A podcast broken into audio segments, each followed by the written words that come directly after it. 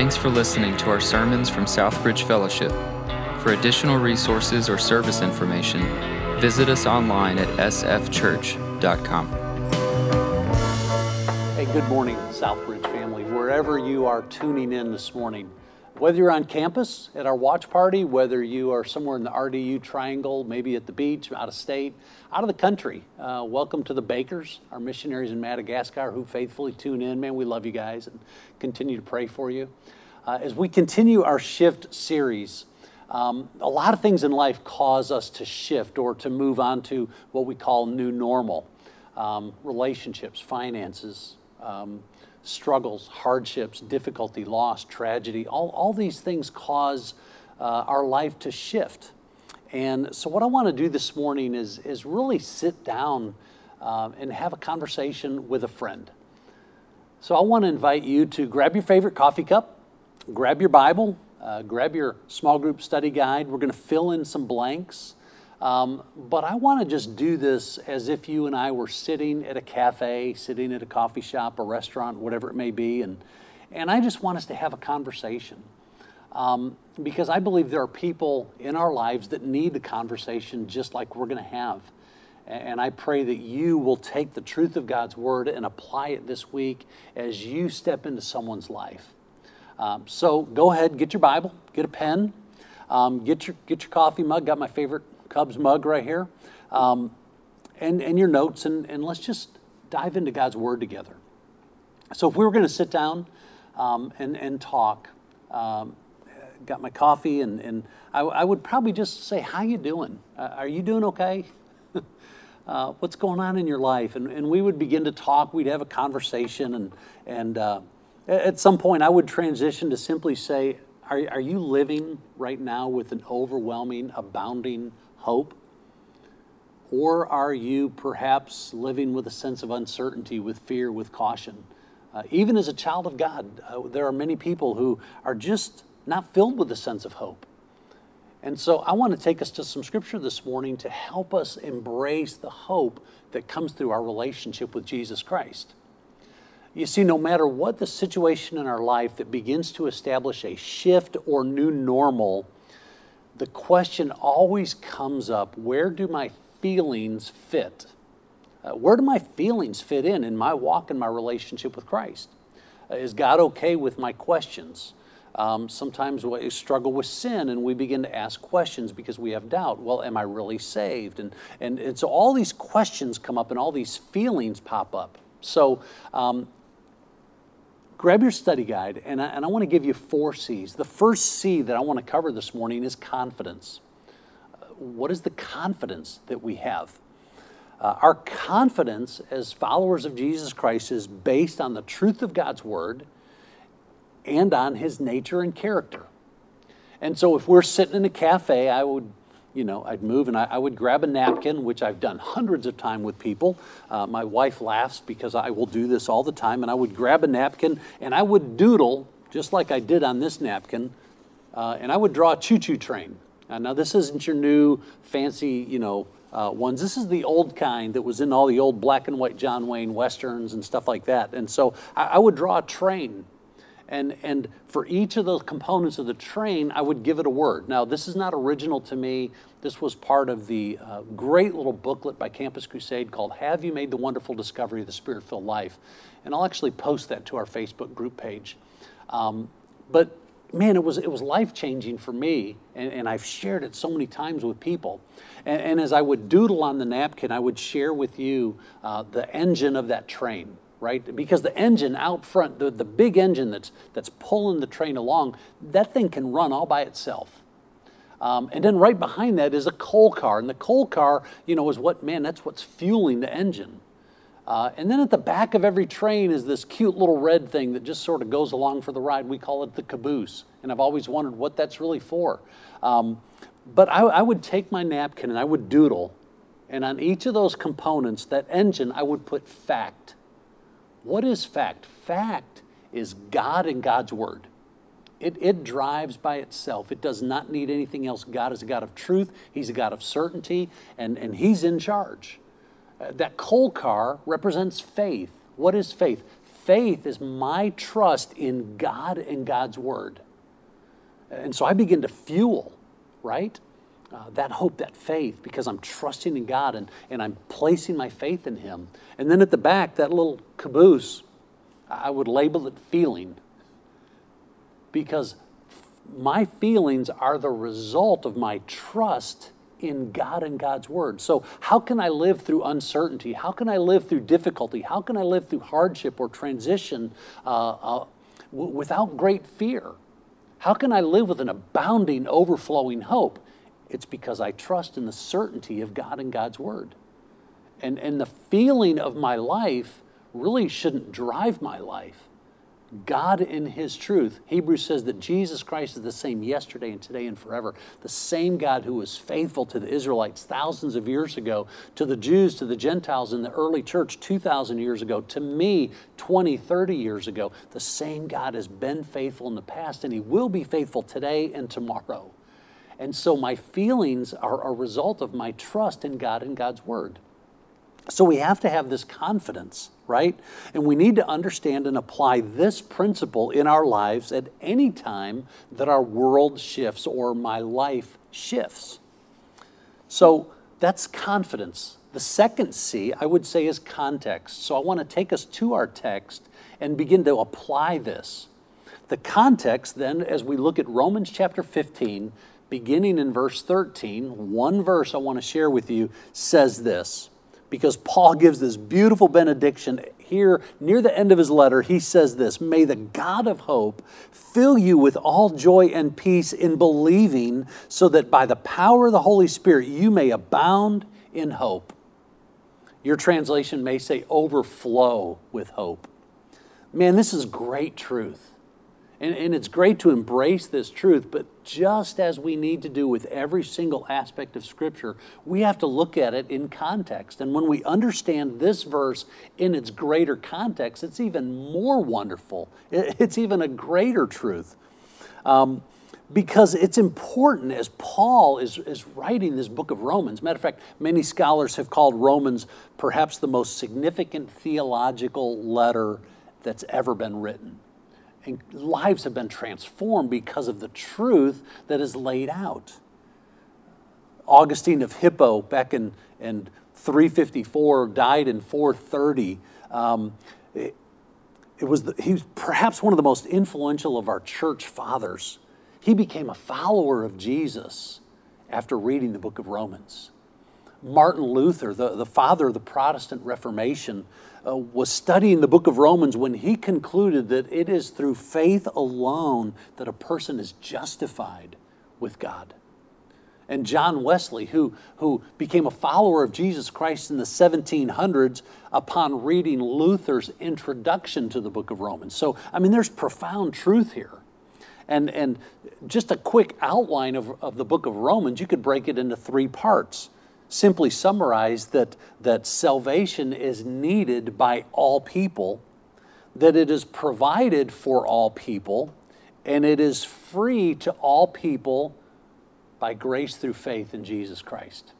Let me give you some quick verses, okay? Write these down because these are just great statements of God's truth and the gospel. Romans chapter 3, verse 23 says, "For all have sinned and fall short of the glory of God." We are all sinners.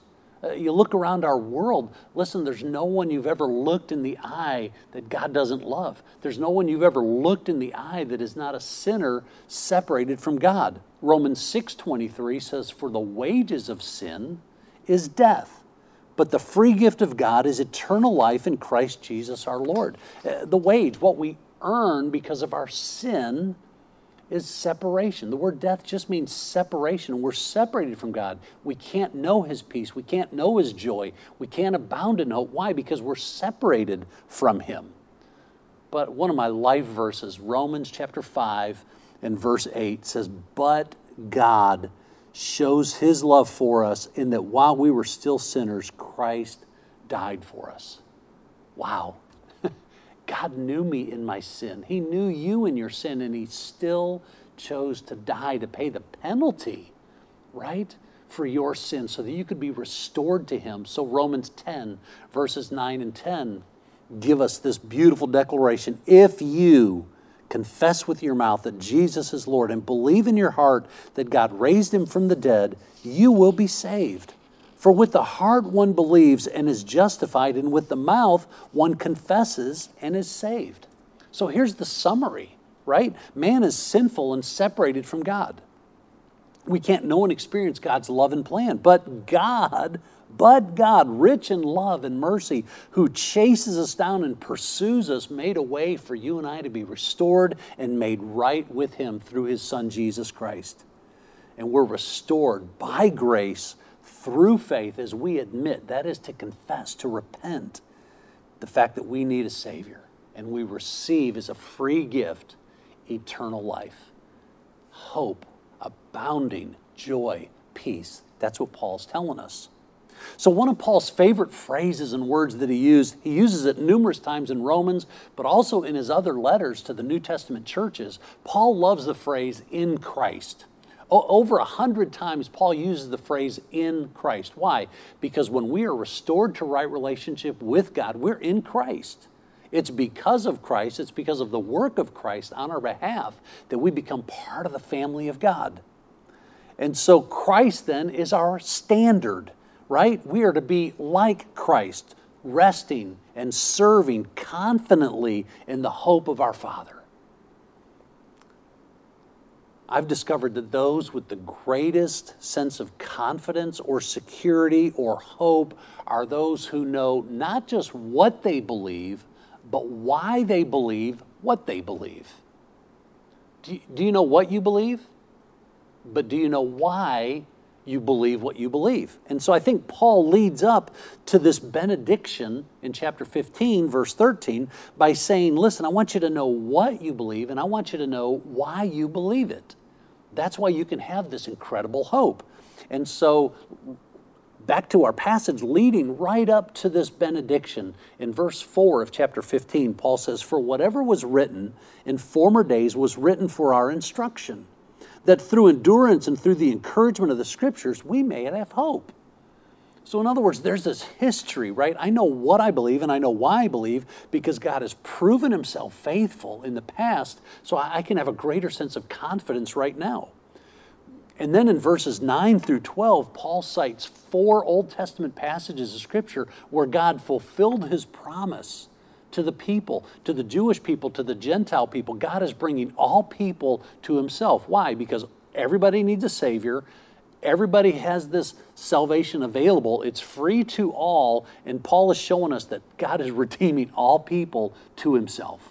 Man, what an incredible picture. And so Paul uses this Scripture as an example of how God, right, fulfills his promises. He's a faithful God. He is a God of hope.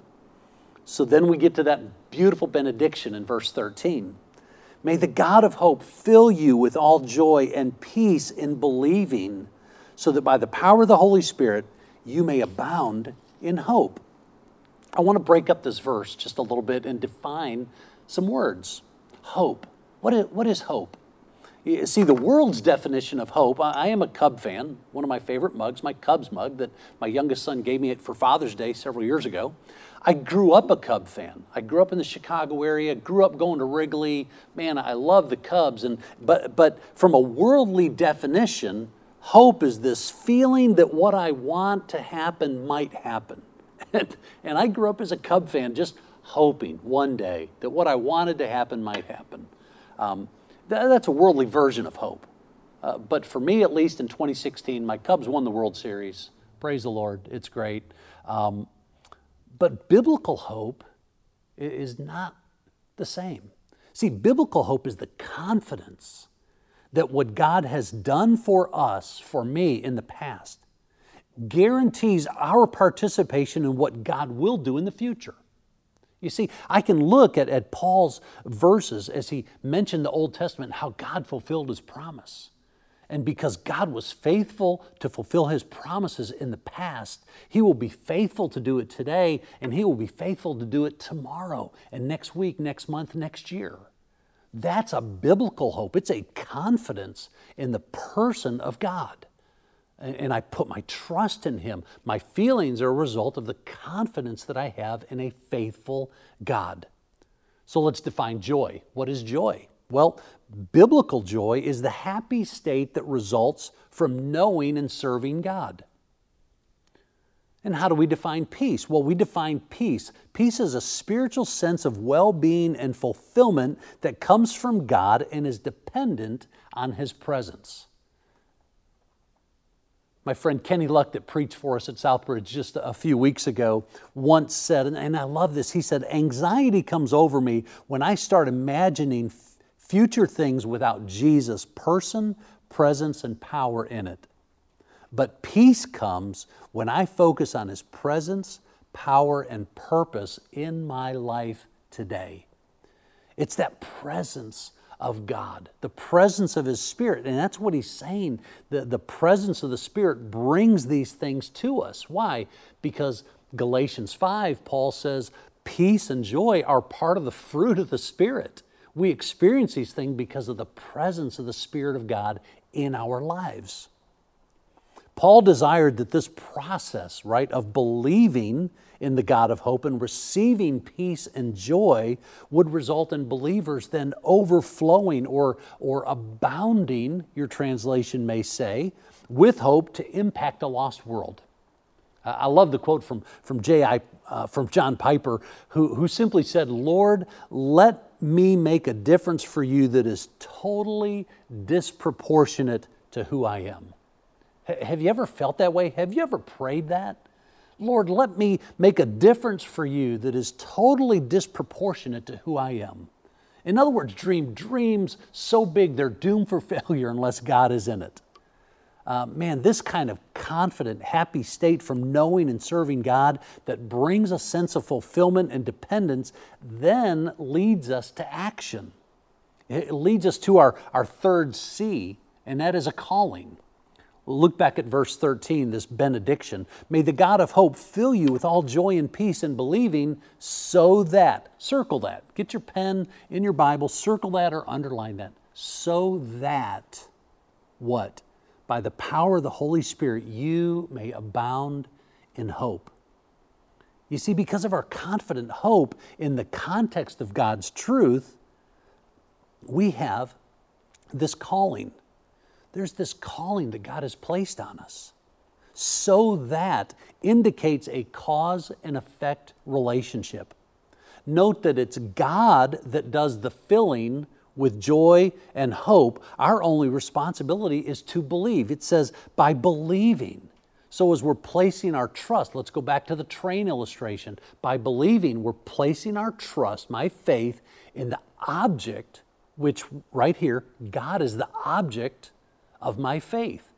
He is the God of hope, the faithful God. So I will place my faith, my hope in Him as the object of my faith. The result then will be abounding peace, abounding joy, abounding hope that is overflowing with His love and grace through me to other people, which leads us then to our fourth C, and that is conversations. You see, if I am experiencing the confidence and the hope that comes from a relationship with God, and I understand the context of this faithful God, and I understand the calling that He's placed on me, it should be easy for me, abounding in love, overflowing with hope, to step into other people's lives at a table just like this and have a conversation. A conversation with people in this day and age today that are hopeless, that are hurting, that are asking questions, who are living this life with more questions than answers. Folks, listen, we have the answers. It is a faithful and true God, our God of hope. So how do you engage others in gospel conversation? How do you do that as you overflow with hope in Jesus by the power of the Holy Spirit? How do you engage people?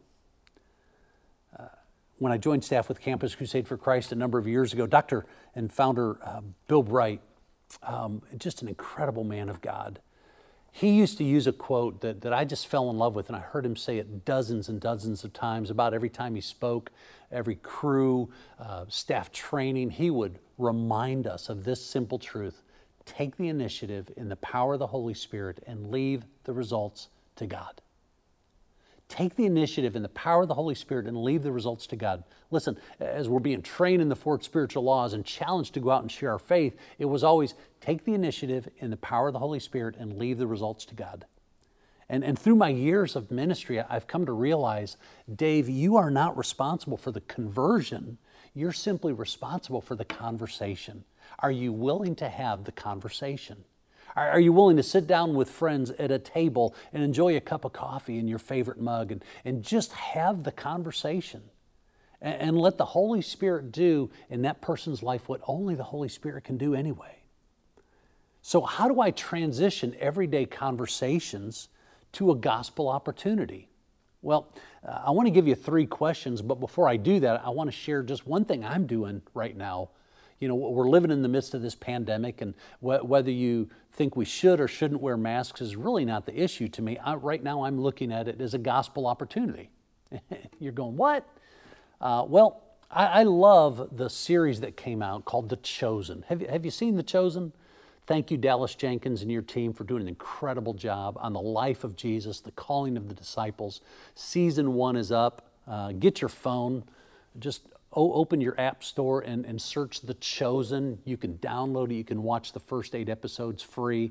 They're in the process right now, beginning to shoot season 2. But I love this series. It's so authentic. It's so real. And in the 7th episode, as Jesus is calling Matthew, the tax collector, he's got a few disciples following him, and Peter is one of those. And Peter looks at Jesus. He goes, I can't believe you're calling him. And Jesus said, well, you couldn't believe it when I called you. And Peter says, well, that's different. And Jesus used this phrase. He says, get used to different. I love that. Well, I went on the Chosen merch store, and I got me a little neck gaiter to wear as a face covering during the pandemic. And it simply says, get used to different. And so this is my face covering as I go out in public, and I'll pull it up and I'll put it across my face. And I love the conversations that this has already provided for me, because people are ready to have conversations, and they'll inquire, and I'll be able to tell them about my love relationship with Jesus, how I am abounding in hope through this pandemic because of the person of Jesus Christ. That's just, again, it's just a way for us to be able to do that. But I want to give you 3 transition questions that I have found useful, that maybe just in the midst of conversation, as you're sitting down with a friend, having a cup of coffee or a Coke or a sandwich, whatever it may be, and just spending a few moments together. Maybe one of these questions would be an encouragement to you, and God would just bring it up. Question number 1, I got this through the Faith Evangelism strategy that came out a number of years ago. And the question is simply this: in your personal opinion, what do you understand it takes for a person to get to heaven? In your personal opinion, what do you understand it takes for a person to get to heaven? That's going to tell you a lot. That's just a starting point, a place to step off and begin to have a gospel conversation, to share the hope that you have. The second question, write this one down, fill in the blanks on your study guide. What do you believe God sees when He looks at you? What do you believe God sees when He looks at you? That's just a great question to ask a friend. It's going to tell you a lot about who they are and how they see themselves. It's going to tell you a lot about their need. Number 3, fill in the blank on this one. Do you have any spiritual beliefs that give you hope? See, this is a great question for this specific season, because we live in a world right now that is lost and without hope. And people are searching, people are wondering, people are scared. We're followers of Jesus Christ. We don't need to be afraid. We live with hope, we live with peace, we live with joy. But it's a great question to ask a friend. Do you have any spiritual beliefs that give you hope? Or you can share with them your beliefs and how you have hope as you overflow and abound with hope. For those that are looking for opportunities to share the love of Jesus in meaningful ways, I have found that the best evangelists are not the ones who are most articulate, but I've found that the best evangelists are those that are most engaged, most available, most interested in someone else's life, and tend to ask the best questions.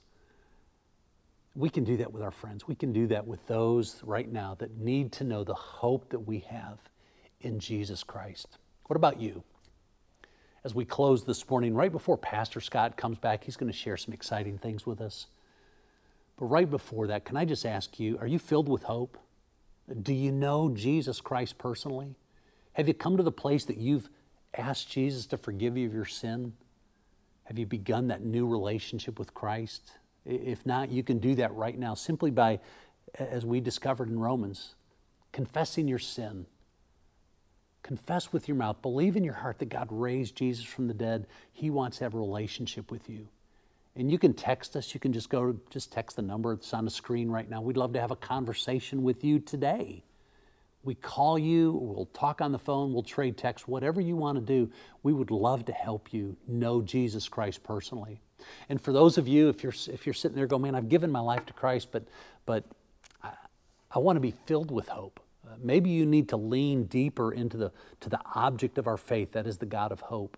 And you need to rely on Him. You need to be filled with hope to overflowing or to abundance so that you can have that conversation. Maybe some of you right now just need to grab your phone and just text a friend or call a friend and say, hey, I'd love to get with you this week.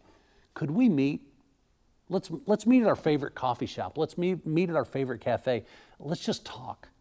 And right now, you would begin to pray, God, give me the courage and the boldness to use one of these transition questions to have a meaningful gospel conversation with my friend. Pastor Scott reminds us a lot here, because, man, we're all about connecting people to Jesus for life change. And that spiritual transformation in our life leads to gospel saturation. Let's go this week. And let's saturate the RDU triangle area with gospel conversations for the glory and honor of Jesus Christ. Are you willing to do that? You can text right now. We would love to help you any way that we can. And in just a moment, Pastor Scott's going to come back and share some more detail. But right now, let me just pray for you and pray for me. Lord Jesus, we thank you for the hope that we have in Jesus Christ. God, that you came to save lost people like me.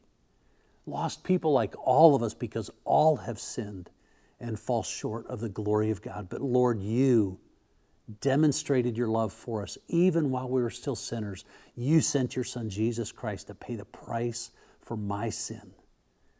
And Lord, by faith, I have received him. By faith, I live and surrender. Lord, for that person that might be watching this morning that needs to know you, Father, would you just speak to their heart? Would you draw them close? Let them know of your love. Lord, for those of us that need to have a conversation with a friend this week, would you give us the courage and the boldness to reach out with intentionality to share the love of Christ with that friend this week? Let's be obedient in the moment. Not responsible for the conversion, only responsible to have the conversation. Give us that courage today. In Jesus' name, amen. Let's go back to Pastor Scott. Southbridge Church family, thank you for worshiping with us this morning. And Pastor Dave, thank you for your message from God's Word. And before you turn us off and begin to discuss today's message and how you can put it into practice, I want to share just a few things with you that are happening at our church, including our reopening plan. First, our campus is open now. So if you or your small group want to meet up here, just let us know by contacting the office. This afternoon is going to be great. We've been doing VBS as a church, and the way we've been doing it is through drive-through VBS. We've had over 140 kids already taking part in this unique way to connect kids to Jesus for life change. But tonight's special. Even if you haven't been a part so far, think about coming, because this afternoon, between 3 and 5, if you come and bring a canned good for our food drive, you have a chance to dunk Pastor Brad, our kids pastor, in a dunk tank. The more food you bring, the more chances you're going to get to make him suffer. So stock up. Come out. And when you come, we're going to give you resources so you can connect your family to Jesus, and you're getting an opportunity to dunk Pastor Brad. As we think about our regathering plan, I just want you to know our online services have been great. God's used them to expand our reach as a church. We've grown the amount of small groups that we have, and the amount of people in our small groups have grown, not just in numbers, but also many of you can testify that you've grown in depth of relationship. As those relationships have become more and more narrow and the fewer, you've gone deeper with many people. And we know that God's used our time gathering online services to reach people in other states that have trusted Christ. People that wouldn't drive this distance to come here have seen what's happening because some of you shared these services online. Or they were just scrolling through, not even planning to go to church, and some have come. And now we know that we've got people that are actually gathering in other states to watch these services. And so we know the online services have been great. But we also know that special things happen when we gather in person. Sometimes it's the unplanned stuff, like having a conversation with someone that leads them to pray for you, or you to pray for them. And there's just an increased accountability of us gathering together in person. There's those moments where you're praying with someone, or maybe you're not praying with someone and they're not praying with you, but you see people doing that off in the distance, and you just know that God's at work in those moments. There's hearing other people sing the same song, which reminds us our unity that we have in the gospel and our relationship with Jesus. And I think now more than ever, just in my opinion, that we need that. We need to be unified in the gospel and in Jesus with all the things that are happening in our world. And so it's not just about us coming together to get back into the routines or because we're making some statements about that, but we want to be able to live out to one another's in ways that it's really difficult to do online, of carrying each other's burdens and praying for each other and confessing sin to each other and rejoicing and mourning. And as the elders and pastors and the staff, we've been prayerfully considering our next steps and our reentry plan as a church. We know that this is just another step in the process. This isn't our final destination in terms of gathering together. But our new schedule begins on August 30th. Mark your calendars, August 30th. With online services still at 9 and 11, along with an outdoor in-person service at 9 a.m. on campus. We know that there are some who are ready to return in person, and they're ready for these gatherings, and they're just longing to see their brothers and sisters in Christ, and we want to make that available to you. We also know that our online gatherings have been primary for us over the last 5 months, and we don't want anyone to miss out on our weekend worship experiences. As part of the body of Christ, our greatest responsibility is to love God and to love others. We feel that offering both of these, the on-campus outdoor service and the online services, is a continued way to meet people where they are and provide opportunities for them to grow. So whether you join us online or you join us in person on August 30th and beyond, our goal is to still the same. It's connecting people to Jesus for life change, which, Lord willing, has already happened this morning. I'm sure you may have some specific questions about what the service may look like, safety precautions, kids ministry, family ministries, and all kinds of stuff. I'm going to encourage you to go to our website, sfchurch.com, where you can find an updated reentry plan, more details than I've given you right now. You can find answers to some frequently asked questions, ministry opportunities, places to serve, and all kinds of other information. And I want you to know we're grateful for you. And we continue to pray for you. Every pastor is praying for you. All the elders are praying for you. Our deacons are praying for you. We support you as you walk through this unique season, and we do this together. We know that through all of this, God has a plan and a purpose. As one of your pastors, I pray that you will trust Him more and more every day. We love you, church family, and we hope to see you soon. Will you mark your calendars for August 30th, where we begin an on-campus outdoor service? And we'll still have our 9 o'clock and 11 o'clock online services, but on campus, outdoors, on August 30th at 9 o'clock, we'll be right here. Let me pray for us. Father, thank you that we've been able to worship together during this unique season, this unique time. Thank you for being our hope, Jesus. Thank you for coming into our lives when we were without you and without hope, and connecting us to you through your sacrifice, through your death, through your resurrection.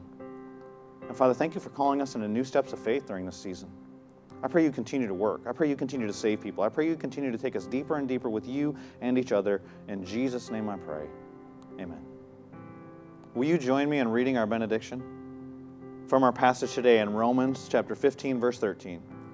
May the God of hope fill you with all joy and peace in believing, so that by the power of the Holy Spirit you may abound in hope.